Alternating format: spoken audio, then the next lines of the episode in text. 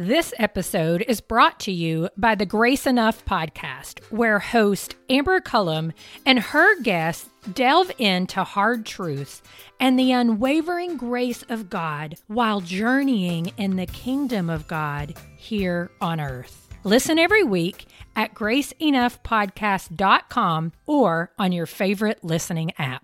This episode is part of a long series about the rise of Christian fundamentalism in the United States up through the Scopes Monkey Trial and the life of William Jennings Bryan. It can stand on its own, but when you're done, go back and enjoy the rest of Season 5 for some context. Also, a warning about this episode. It has a true crime element that involves a brief description of murder, though it won't be graphic.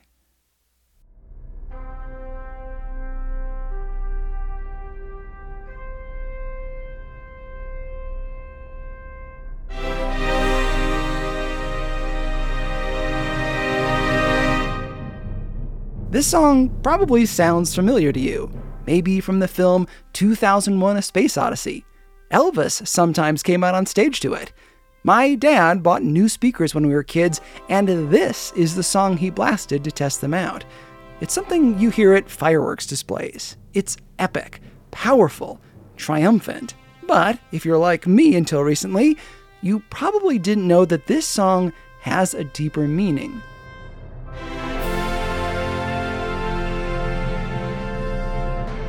The song is called, forgive my bad German, also Sprach Zarathustra, or Thus Spoke Zarathustra. The song was composed by a German named Richard Strauss, who started work on it in 1896.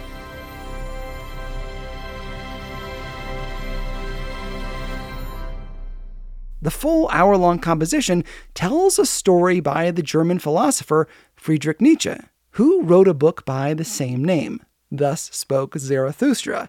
Nietzsche is the guy who coined the phrase, God is dead. Honestly, I considered skipping this bit because I don't recommend his work at all. But it's difficult to avoid talking about him when discussing the early days of Christian fundamentalism and the Scopes Monkey Trial. So here goes nothing. Nietzsche, in another famous work, The Gay Science, set out this concern. With the advent of the Enlightenment, scientific advances, and changing morals, humanity was about to go adrift. Society would lose its cultural dependence on Christianity and the church, thus the idea that we killed God. This is not something he celebrated, though he really didn't like Christianity. Instead, Nietzsche worried that this would create a giant vacuum that had to be filled with something. Without the morality and guidance of religion, we would become obsessed with pleasure and leisure and lose our way. If you stop the conversation here, he's got a lot in common with fundamentalists, right? Well, Nietzsche had a different solution than the fundamentalists did. Totally different. He poses it in Thus Spoke Zarathustra.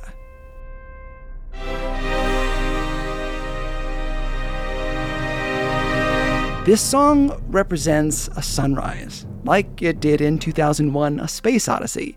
It rises with this guy, Zarathustra, who considers himself a prophet, basking in the light.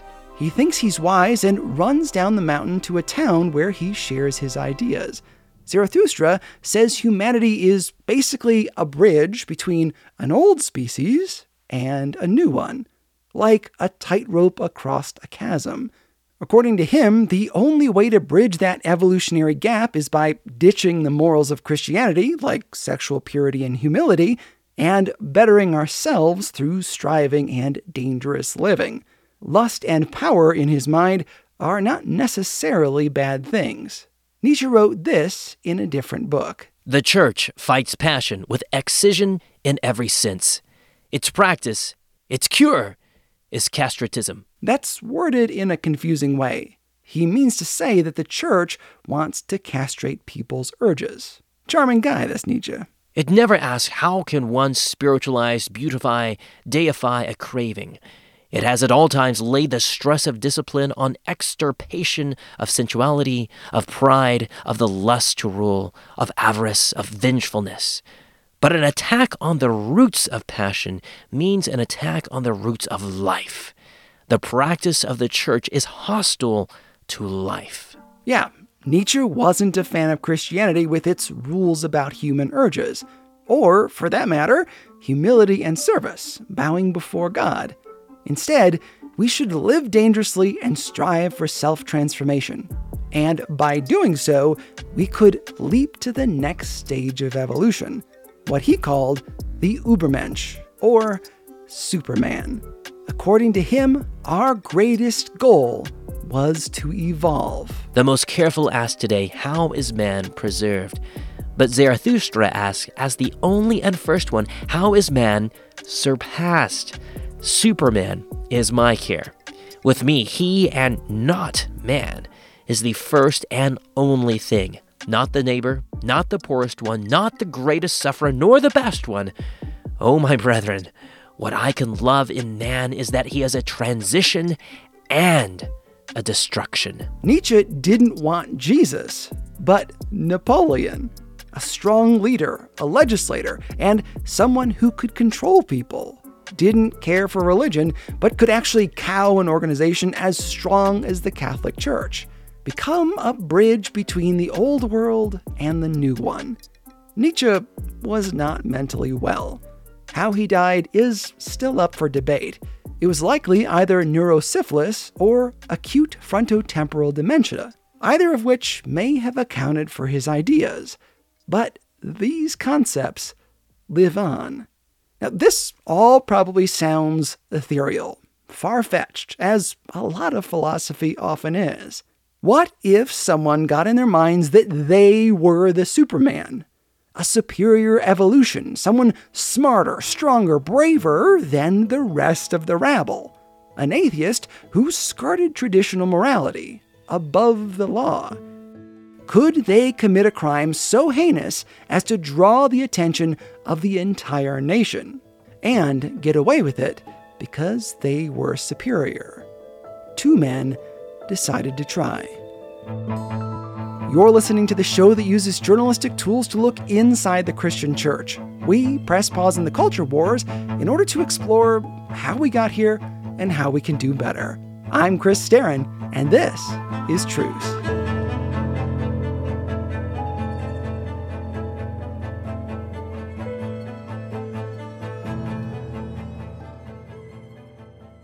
If you say something you wish you hadn't said, I can go back and cut that piece out because you're not on trial here at Leopold and Lobar. So, thank goodness, yeah. To explore this crime and the Superman, I had the great pleasure of talking with Candace Fleming. She's the author of so many books. My most recent book is Murder Among Friends, How Leopold and Loeb Tried to Commit the Perfect Murder. Last year, I had The Rise and Fall of Charles Lindbergh. The year before that, The Family Romanoff, among others. So you've had a bunch of pretty heavy topics after writing children's books.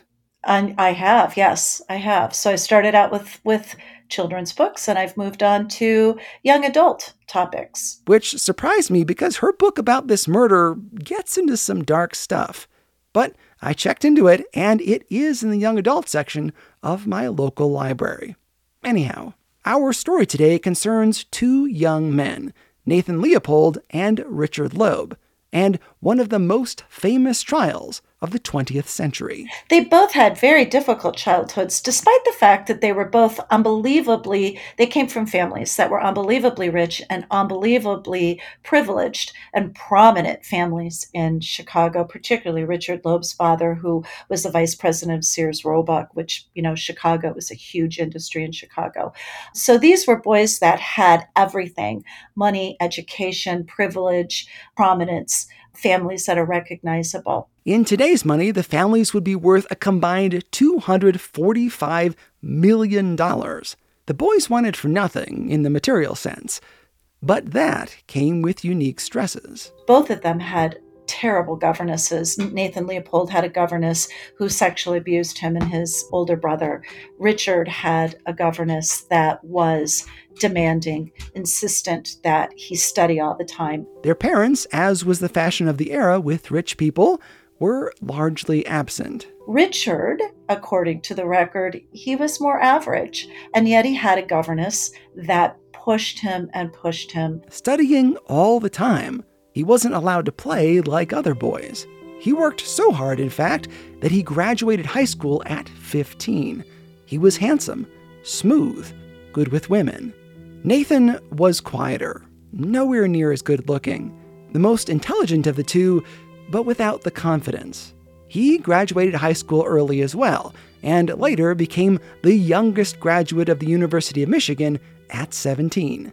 At various times, they attended the University of Chicago, the American home of modernist theology funded by the Rockefellers. Both were younger than their classmates, which must have made it difficult to fit in, feel normal, especially for Nathan. He had interests that were surprising. For example, as a 6-year-old, he discovered that he loved birding and went about not only birding and keeping track of his life list, you know, what he saw, but he actually managed to convince his father to buy him a little rifle so that he could shoot those birds and sort of collect them for himself. He would send them to a taxidermist, and then he collected, by the time he went to jail, I think he had 2,000 specimens in his bedroom. Those birds often took him into the woods, including Wolf Lake, where he and others led tours.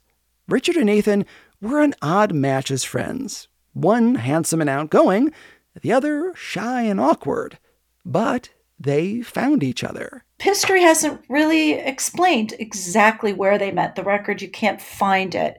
We think they met at a party where friends, mutual friends of theirs from school, introduced them. It's interesting that they had not met before, considering that they attended similar schools and lived in the neighborhood together, blocks from each other. And so it's surprising that they had so very much in common. They were both Jewish, and yet they had never met each other until that introduction. And it was, of course, a cataclysmic meeting. They were Jewish at the time of peak anti-Semitism in the United States, though neither of them believed in God and rarely went to synagogue. Nathan's atheism would later play a large role in media depictions of their crime. Nathan Leopold would tell you that Richard was the best buddy he ever had, and he will tell you that all the way to the day he died, that he knows Richard ruined his life, but he was still the best friend he'd ever had. The two of them together brought out the very worst characteristics in both of them. Experts tell me, psychiatrists that I interviewed tell me that Nathan probably would not have committed this crime had it not been for Richard. Richard loved true crime. He loved reading crime magazines. He loved reading about master criminals and detectives. And he used to play that he was a master criminal. So even as a teenager, he would do this thing called shadowing, where he would walk around town pretending that he was the master criminal. And he would walk around and he would actually follow people that he saw on the street, and he would imagine that they were bank robbers or embezzlers or murderers and that he was following them. And he would be so deep in his fantasies that he even forget where he was at. So he'd cross in front of cars, and he would do this for hours. So he really envisioned himself as a criminal. It excited him. But what good is a master criminal without an audience? Richard took Nathan along on his escapades. What started out sort of as petty crimes, right? They would come upon, a couple that were making out in a car parking, and they would bang on the windows, or they would take a bat, Richard would, and break a car window.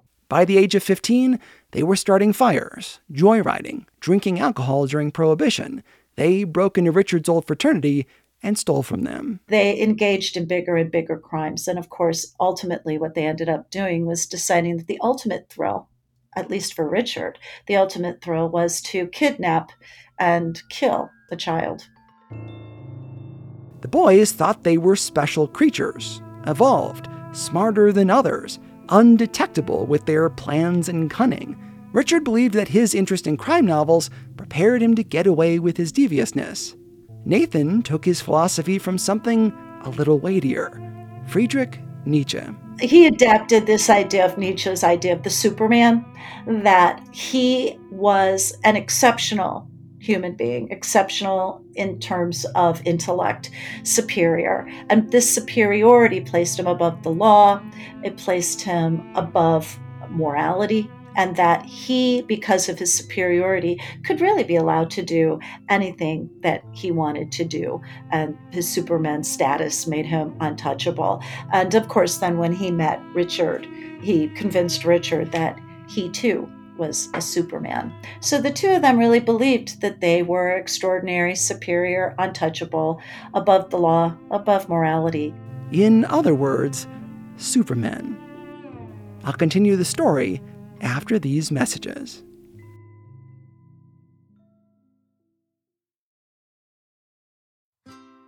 This episode is brought to you by the Grace Enough podcast. I am its host, Amber Cullum. Each week, I sit down with a guest to discuss hard truths and the unwavering grace of God they've experienced while journeying in God's kingdom here on earth.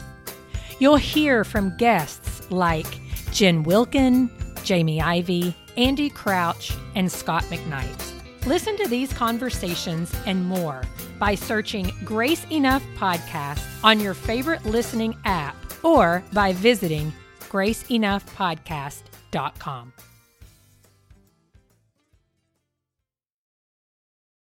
Leopold and Loeb planned the crime for 3 months, laying out intricate details, walking the course, timing various elements. They chose Wednesday, May 21st, 1924, for the murder. That day, Nathan went to class at the University of Chicago, where he was studying to be a lawyer. They drove around into their neighborhood of Kenwood, which is, at the time was a very exclusive, expensive neighborhood in Chicago. They drove around to the neighborhood in a car that they had rented under a false name, and they looked for an easy mark, so to speak, an easy kid to kidnap, a boy. They didn't have a particular victim in mind, but wanted a rich kid, someone whose parents had the money to pay the hefty ransom. It would be easy to find one in their own affluent neighborhood. They've spent a couple hours looking for a kid to kidnap, and they had not believed it would be this difficult to kidnap a child. And they spend a couple hours looking, and they're just about to give up. And Richard is beside himself. He really wanted to do this crime. And so he begs Nathan to take one more ride around the block. And that's when they see Bobby Franks walking home by himself after baseball practice. He'd been an umpire. Richard knew Bobby. They lived across the street from each other. They were cousins, and Bobby had played on his tennis court only one day before. And so he's easily gotten into the car. Richard says, I want to talk to you about that new racket that you had used the other day. Bobby gets into the car. They drive away. According to their confessions, they hit him in the head with a chisel, and that's how they eventually killed him. Then they headed for Wolf Lake, the place where Nathan liked to take people on birding trips. Together, they shoved Bobby inside of a drainage pipe. Took his clothes, drove away, cleaned up the car, burned what clothes that they could, buried what clothes they could not, and thought they had, it was the perfect crime. When, in fact, it was the exact opposite. The body was found the next morning. The young men didn't know this, and so they continued to follow their plan. A typed ransom note was delivered to Bobby's family, instructing them to take a convoluted journey where eventually they'd be expected to throw a bag with $10,000 in it out of a moving train. But Bobby's family never followed the instructions. The boy's body had already been discovered and turned over to police that morning, invalidating the need to pay a ransom. Leopold and Loeb had done a terrible job of hiding the victim, and the timing meant they'd never see the money. For two men convinced that they were superior beings, it was just one in a long list of obvious mistakes. One of the ones that really sticks out to me is that they didn't seem to have an alibi until after the crime. They never seemed to think that they would ever need an alibi. And part of this might feed into that whole Superman idea, too, that they really seriously thought they were so superior, that the Chicago police were so bungling and below them that they would never, ever get caught. And so they never planned an alibi for the actual evening that they were out kidnapping and killing Bobby Franks. They also didn't have a particular victim in mind. committed the crimes in their own neighborhood where they'd be likelier suspects. They even spoke with people they knew that day, not far from the place where Bobby had been taken. When they dump Bobby's body at Wolf Lake, Nathan drops a pair of glasses that he never wore at the scene, right there by the body. So they're picked up the very same day that the body is found. So we have this pair of glasses. And to make it even worse, there's only 3 pairs of those glasses that have been sold in the Chicagoland. Doesn't take police very long to trace those glasses back to Nathan. And the culvert where they stashed the body is someplace Nathan was known to frequent, not far from a road. So they, they're picking places that they're known to go, they're known to live. They leave evidence. They type the ransom note on a typewriter. They actually stole from the fraternity at the University of Michigan. It had faulty keys so that some letters were printed darker than others. During the investigation, the fraternity handed over some of the study notes that Nathan had typed on the machine. They matched the ransom note exactly. At the time, the Chicago Police Department was known for its corruption. This was during Prohibition, when law enforcement was often on the take from the mob. Jobs were given out to friends or for bribes, and there wasn't much training. Yet it only took them 8 days to solve the crime. It's no surprise. Richard actually helped in the investigation. He actually knows a couple of guys that are reporters. They're students were students at the university with him. And he knows them, and he actually makes suggestions about where the kidnappers might have called from, what drugstore. And he actually suggests to these reporters that they should all go together. Richard will go with, and they'll check out various drugstores that the kidnappers must have called from. He actually helped reporters put together clues about a crime he committed. When the boys were taken in for questioning, they were not yet suspected as the murderers. Instead, the police brought them in for background.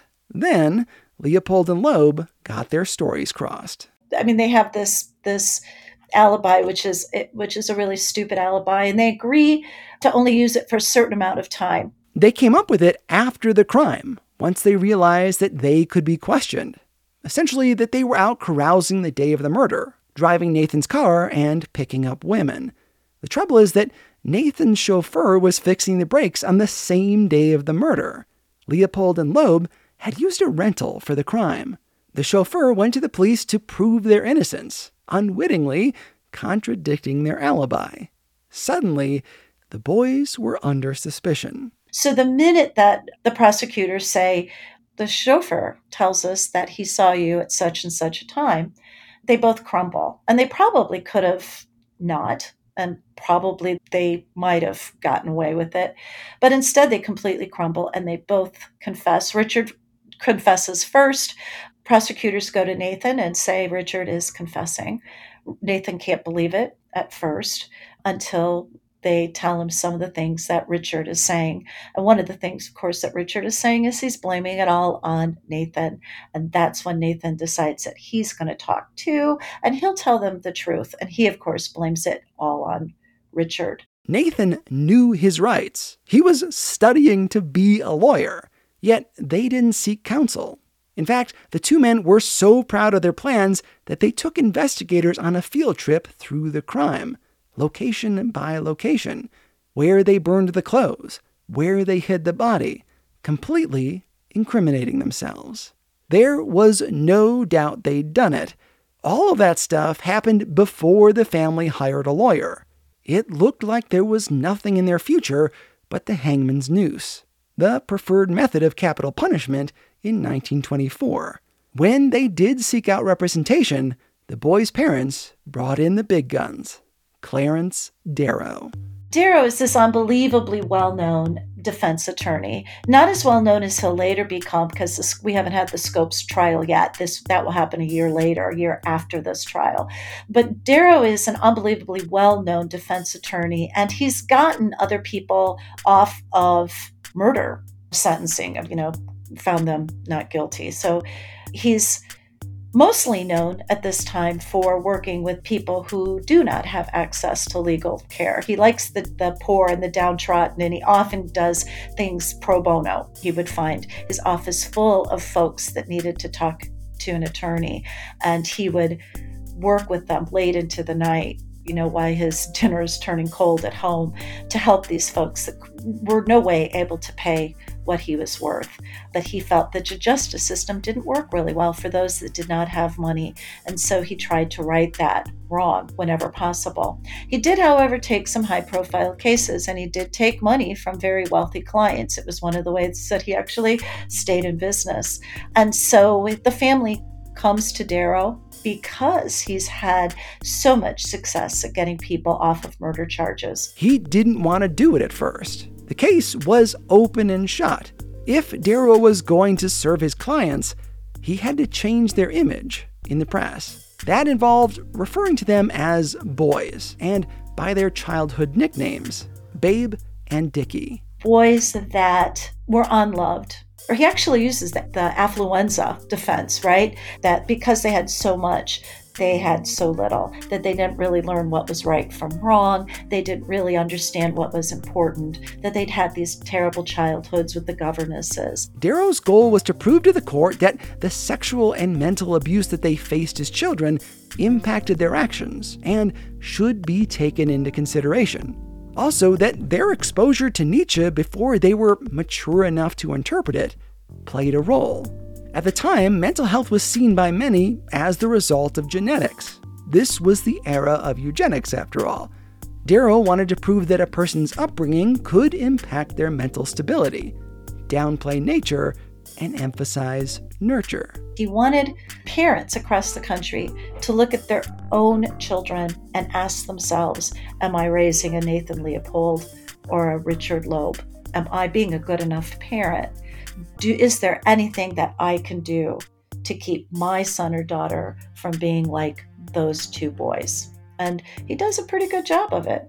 Darrow's hatred for capital punishment stemmed from his belief that people are driven by impulses from their childhood, things that happen to us way before we have any control over the world. New discoveries in the study of glands linked hormones to changes in mood and behavior. How then can you blame someone for their actions if they were predetermined in their youth or by their chemistry? He doesn't go for insanity because if he went for insanity, he would have had to have actually had a trial. And he would have had to prove to a jury that both of those boys were insane. And at the time, the legal defense for insanity was very narrow. So for them to be proven insane, he would have had to proved to a jury that they did not know what they were doing at the time. And that would have been pretty impossible considering all the premeditation that went into the crime. I mean, 3 months of planning, renting a car, opening up a bank account under assumed names. All of that is not insanity, right? And so Darrow knew that he couldn't really get them off with an insanity plea. And so instead, what he did was he had them actually plead guilty. And then the trial went right to a sentencing phase instead of an actual trial. So it went right to the sentencing. And that meant there was no jury, that there was just a judge. And the judge would decide what their punishment was. This move confounded the state's attorney, Robert Crowe. He and his team spent a lot of time and money gathering evidence for the case, tweaking public opinion.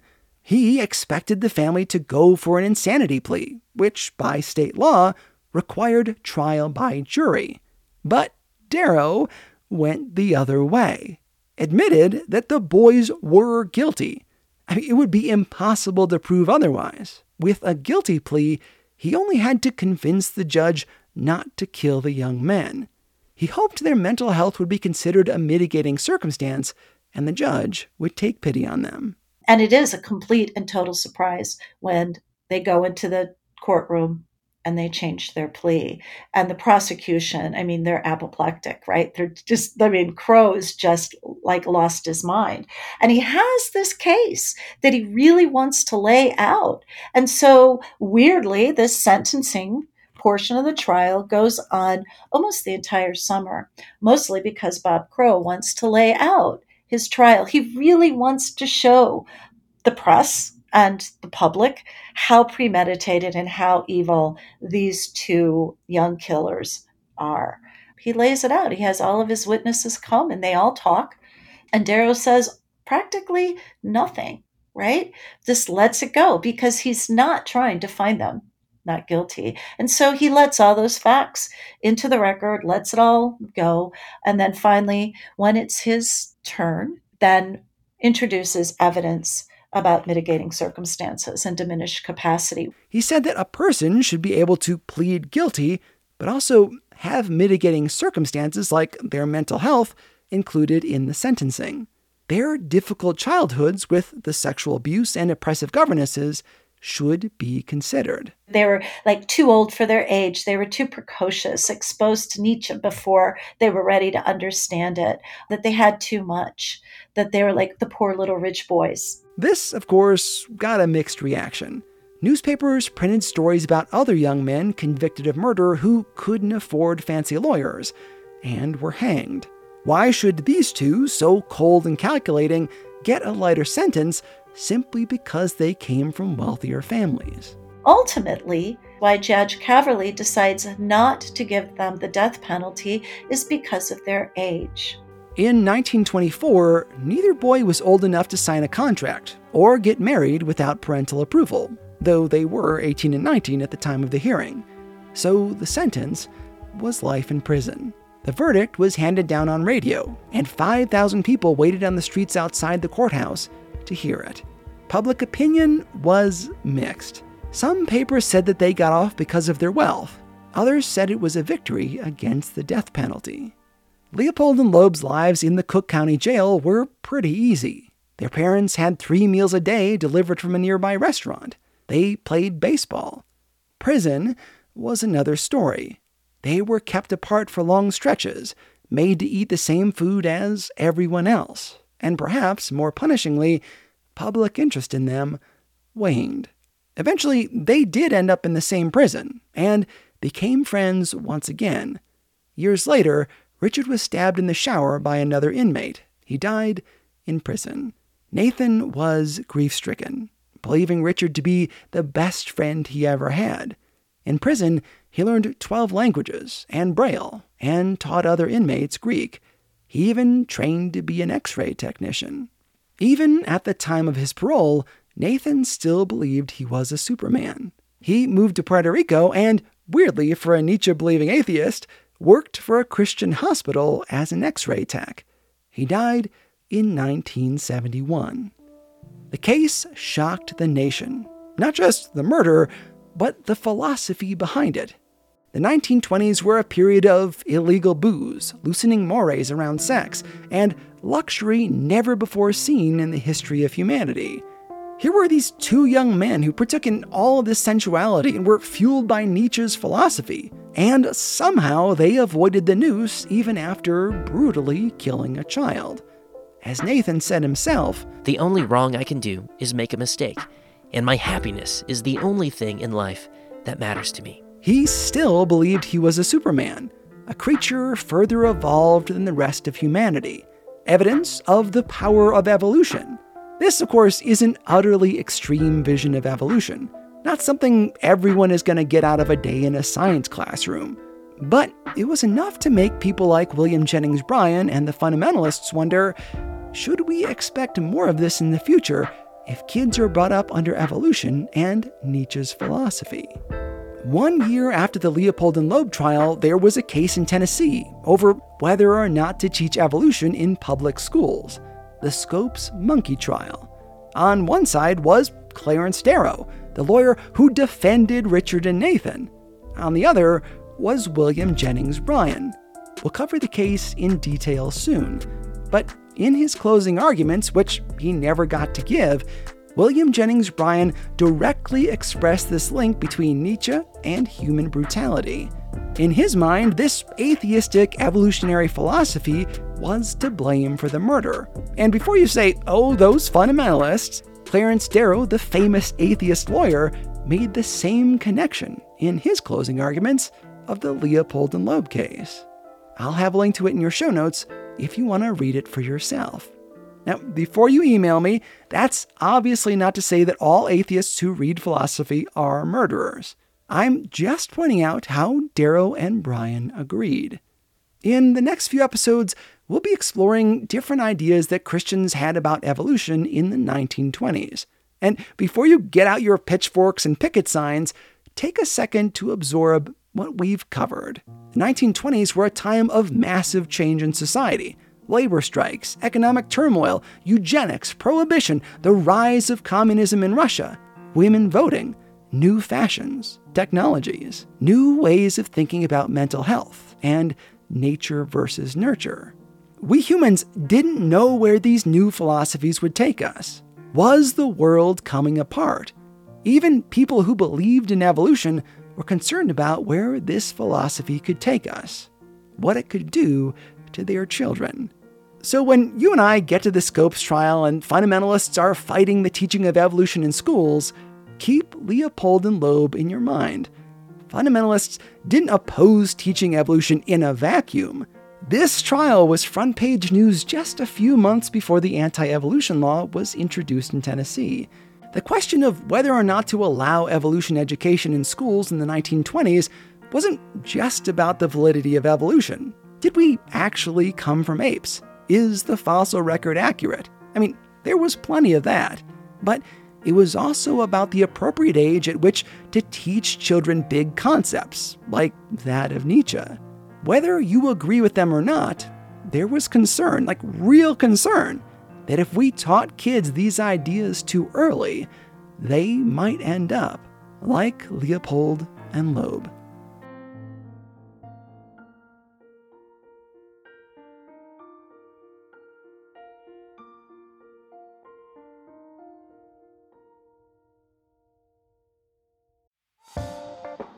Special thanks to Candace Fleming. Her book is Murder Among Friends. She is a delight to talk to. Patrons of the show can get access to a special bonus conversation I had with her about her other interests. You won't be able to guess what she does for fun. It's a hoot. Thanks also to her publisher, Anne Schwartz Books, for helping us get in touch. You can find links to many of my sources in your show notes and on the website at trucepodcast.com. Once you're there, you can learn more about me and the show and find links to my films like Bringing Up Bobby and Between the Walls, both of which are free on Hoopla and YouTube. It's worth noting that some people I've read see Nathan's vision of the Superman as being a corruption of Nietzsche's philosophy. My intention here is not to express all of his ideas, but to demonstrate how his ideas were interpreted. I'm not a philosopher, but I generally disagree with everything I've read of his, just to be fully honest. I actually hesitated to put this in the episode because I didn't want to inspire people to read Nietzsche. I think it's a cruel and unproductive way to think of the world. Christ taught us to value humility and to love others. There's actually a section where Zarathustra expresses his disgust of the love of the neighbor, preaching it as selfish and saying that instead, a person should work towards creating the Superman. In a word, yuck. Special thanks to everyone who helped with this show. This episode took so much work. I think every episode probably averages up to 30 to 40 hours of labor. If you'd like to help me make more episodes of Truce, consider giving a bit to help out. You can give via Venmo, PayPal, check, or monthly gifts via Patreon. The links are in your show notes and on the website at trucepodcast.com/donate. Thanks as always to my brother Nick Starin for being a sounding board, and to all my friends for letting me ramble on about this topic for months. Leave a comment on Apple Podcasts and follow Truce on social media. The version of Also Sprach Zarathustra used in this episode is thanks to the Creative Commons license and was produced by Kevin MacLeod. You can find a link to the license in your show notes and on the website. Special thanks to my friend Paul Hastings of the Compelled Podcast, which you can hear at compelledpodcast.com, for loaning me his voice. Truce is a production of Truce Media LLC. I'm Chris Starin, and this is Truce. This episode is brought to you by the Compelled Podcast. What would you do if you came face to face with a murderer sent to kill you for being a Christian? For Virginia Prodan, that question isn't hypothetical. Virginia was a small, petite attorney defending Christians in court in communist Romania. And she was really good. So good, in fact, she caught the attention of the communist regime. One day, a tall, muscular man walked into her office, closed the door, and pulled out a gun. He barked, "Shut up, sit down, I'm here to kill you." Virginia was face to face with a trained assassin. What happened next would surprise both of them. Listen to Virginia's entire story on the Compelled Podcast, where they find incredible true-life stories of God working through the lives of normal people. Virginia is on episode number 31, which is titled, "He Came to Kill Me." Listen on your podcasting app or at compelledpodcast.com.